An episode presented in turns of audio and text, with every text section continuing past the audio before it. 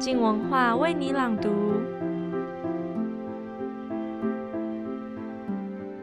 阅读过吴明益小说的人，必定也都曾经为他能够用诗意的语言，把原本距离遥远的自然知识跟历史，抓进我们生活中的各个场景而感到惊讶。他是个不愿被定义的小说家，尝试写作的主题跟形式之广，让我们看见感性跟理性也可以是并存的。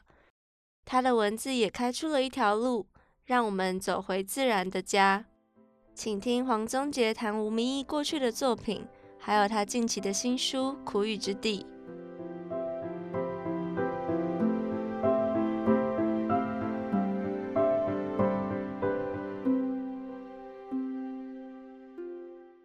大家好，我是黄宗杰。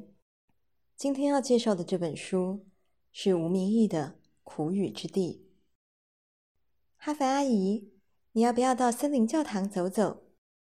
教堂？现在？对呀，现在。有钥匙吗？乌马福很惊讶地看着哈凡。森林怎么会有钥匙？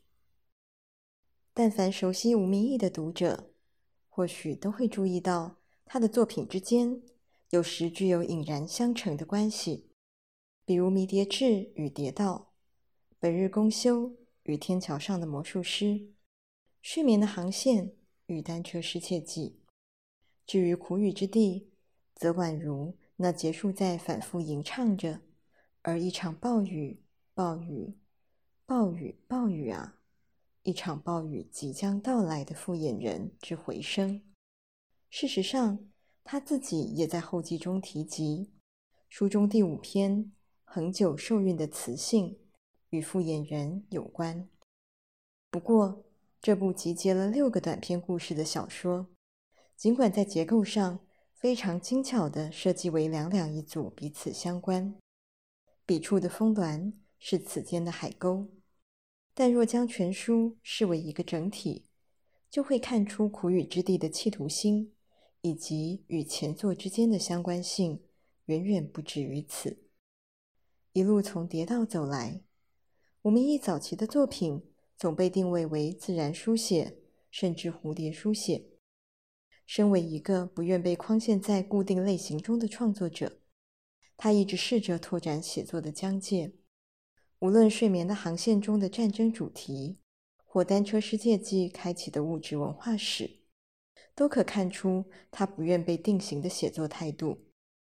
距离上一部可被归类为自然书写的《家里水边》那么近，转眼已逾十年。因此，苦雨之地的出现，仿佛是一次朝向自然书写的回归与盘整。但这六篇小说，其实与他所有的作品共构出一个令人目眩的文学星系。他们各自独立，却又仿佛内建超连结般。有着彼此相连的线索。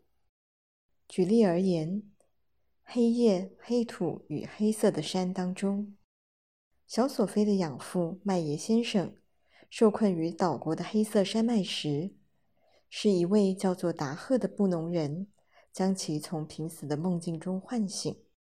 冰顿之森里的敏敏在极地工作站等待时，阅读的书单中有一本阿蒙森日志的副本。达赫和阿蒙森这两个名字，想必复眼人的读者都不陌生。至于灰面狂鹰、孟加拉虎以及七个少年当中，舅舅那位从来不开口说话、走路常常跌倒，但数理成绩异常的好的同学徐耀，则早在虎爷的《夏日将逝》一篇中就已登场。同样是哑巴数理杀手，总是低着头。专注地看着地板走路的形象。有趣的是，在《夏日将逝》这篇小说中，也已出现人如何学会语言里的雀斑，渴望开的那家只能用手语的安静咖啡馆。那是一个以飞行为主题，画着流动的云，令人感觉微微晕眩的沉默空间，一个暂时抛弃语言的空间。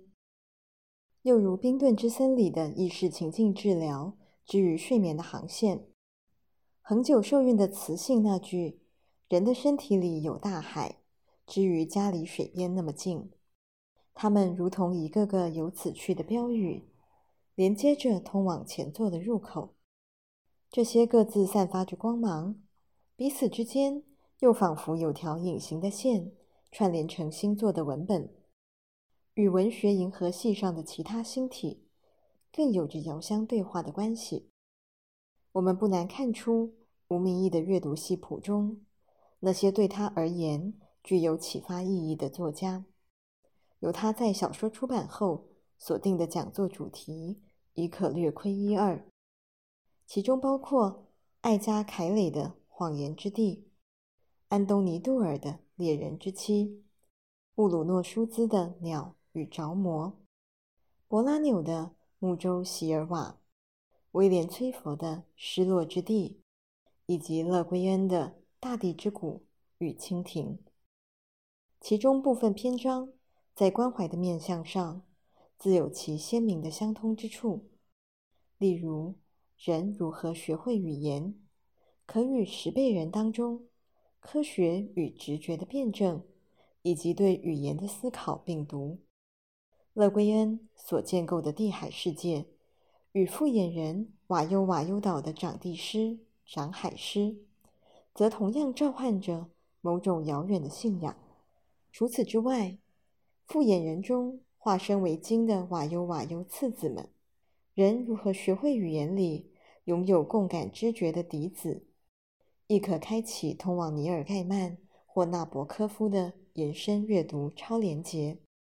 交织出复杂与流动的对话可能。不过，若以苦雨之地作为认识无名义的起点，亦无需担心读不出与前作相连的线索会妨碍对小说的理解。这六篇故事自成一个完整体系，交织着类似的线索或关怀，既是两两一组，又彼此穿透，并以云端裂缝。此种电脑病毒作为串联的轴心，病毒在入侵云端硬碟之后，会以大数据分析中毒者所有的数位痕迹，再将硬碟的钥匙寄给某个重要他人。某意义上来说，我们或许亦可将苦雨之地视为阅读吴明益作品的钥匙，由此开启他透过文学反复思辨的若干课题。在小说中，钥匙虽是病毒，却带有魅惑力，不只是因为它总夹带一个诗意的名字，而是你得以进入对方世界的一切，那些已知的事实与隐秘的秘密，从此一览无遗。知道别人心中的秘密，有时是深具毁灭性的灾难，但致命与吸引力。本是彼此相依的存在关系，因此，人如何学会语言里的笛子，甚至想要刻意让妈妈的电脑感染病毒，好让她能继续和早已离世的妈妈维系着对话关系，并期待有一天能收到来自云端的回音。云在两千米的主角观。更是因为档案中妻子未完成的小说，而走上了追寻云豹之路。小说主角选择或放弃用钥匙开启他人封存的记忆，而走向不同的生命路径。除此之外，裂缝病毒这个设计所带来的科幻氛围，更凸显出作品背后的双重特质：它既科且幻。同时包含大量科学知识，又不忘虚构小说的核心本质，而双重性或许正是来自吴明益作品的那把云端钥匙。科学与文学，理性与感性，实证与想象，知识与诗意，在吴明益的作品中，总是宛如彼此交织的双螺旋，缺一不可。如同在《浮光》一书中，正片与负片的设计，这也是何以前述的讲座，他同样安排双主题的形式。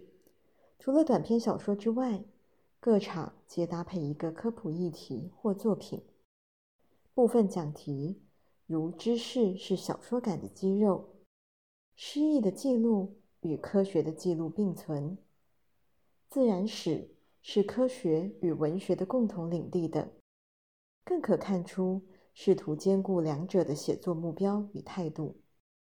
一如他在访谈时强调的，想象力是人类认识大自然的原始逻辑。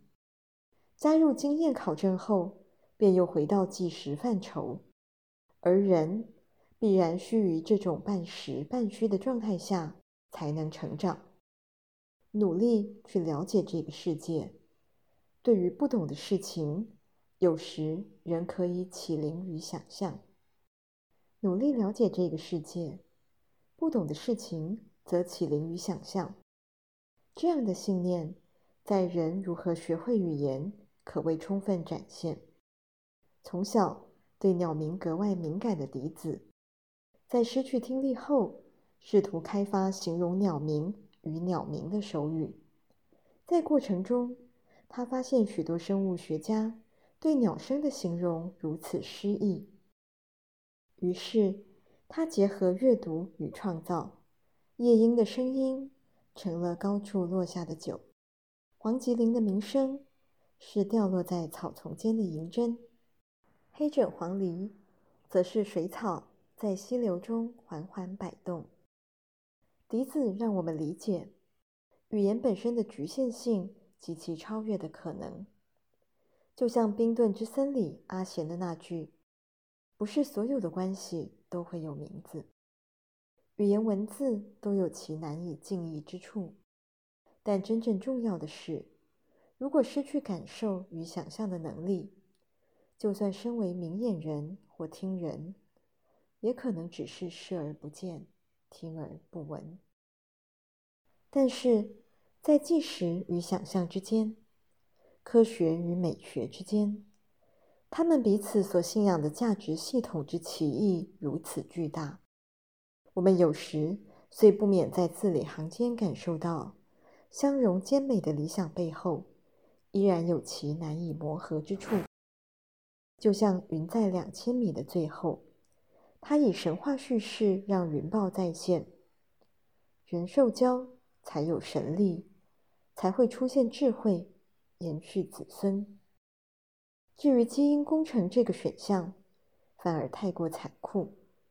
等到基因密码都破解，有能力的人将耗巨资打造完美的下一代，那是人类绝望的终战。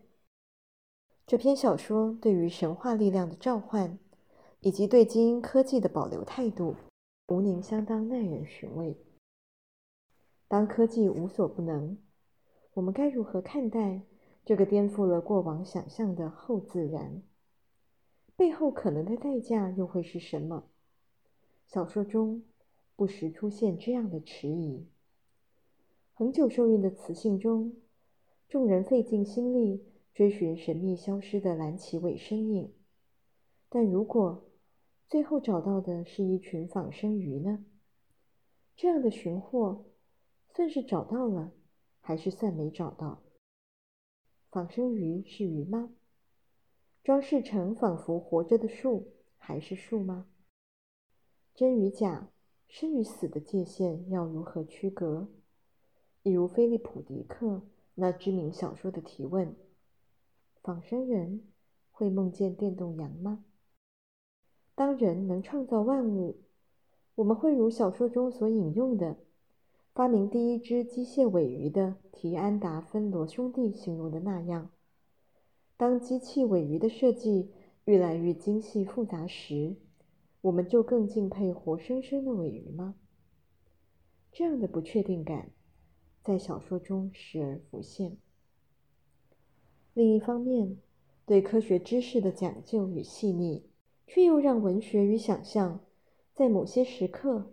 仿佛是对科学的冒犯，就像笛子想要证明鸟儿们自有自己的文化，但他要面对的现实就是承认其他生物可能拥有文化。是一个鸟类学家，无论再怎么大胆，也不会轻易提出的论断。有些时候，未经查证的文学想象，甚至可能意味着某种误导。例如莎乐莎这个角色对琳达·霍森作品的评论：在水底缝上金嘴，以防精神下沉，很有文学魅力。可能会有文学评论家努力解读这个象征，但实际却是错的。金的嘴并没有通向肺。是喷气口才通向肺。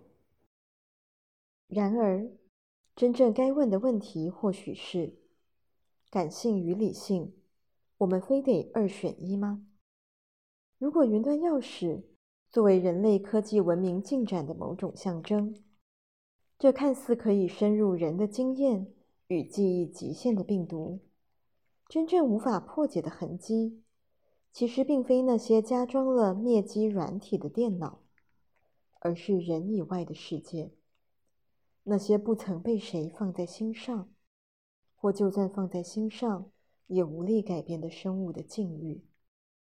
云端钥匙没办法带我们看到灰面狂鹰、孟加拉虎以及七个少年里那只先被关在永乐市场地下室，最后更悲惨的。在街头被公开肢解的孟加拉虎，一生中的每一天是怎么过的？看不到灰面狂鹰的下落，也看不到消失的蓝鳍尾哪儿去了。这是科技文明所能企及之地的极限与局限，而那些云端钥匙抵达不了的地方，埋藏着更多生与死的痕迹线索。得用爱与感受去开启，因此，苦雨之地的六个故事始于爱，终于死，相信并非偶然。黑夜、黑土与黑色的山里的小索菲，因为五岁时收到的那份爱之土，爱上从土里孵化的小鱼，进而爱上了泥土以及土中的一切生物。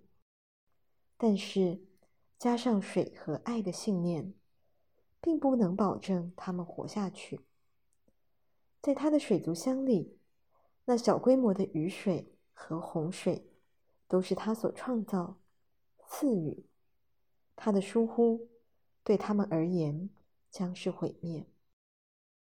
毁灭。狂鹰、孟加拉虎以及七个少年的最后，舅舅在街头。看见了那只他当年曾动念却无力买下的老虎，他说：“如果那天那头老虎还活着的话，不管千金万金，都会把它买下来。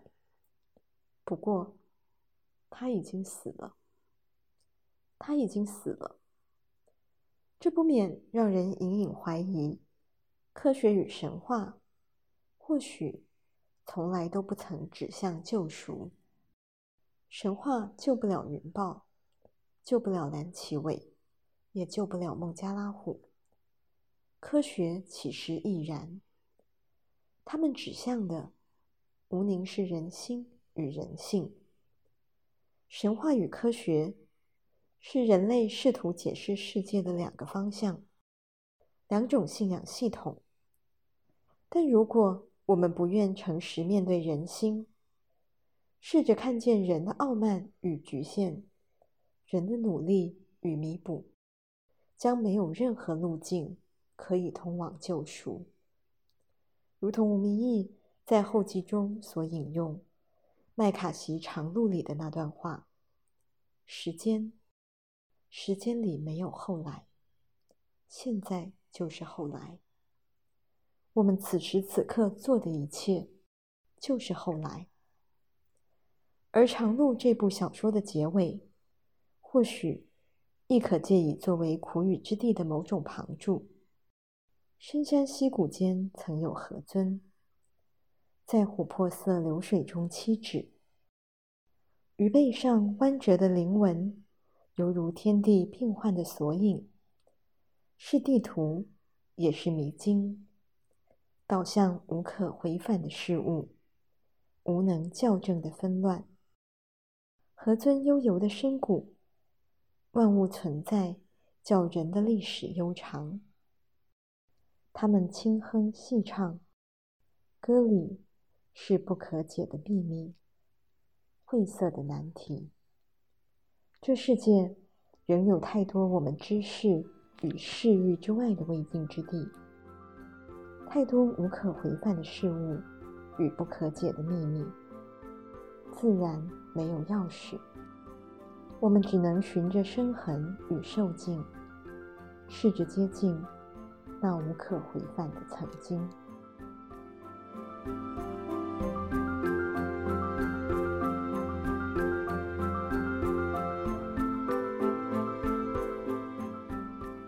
近年来，其实各个领域都在讨论如何弥补自然与文学。科学与艺术被分成两种视野的断裂。科学博物馆喜欢找艺术家来合作，艺术家也希望能从自然取材。吴明义在今年台北美术馆的双年展《后自然》也有一件展出的作品，大家有空不妨也去看看吧。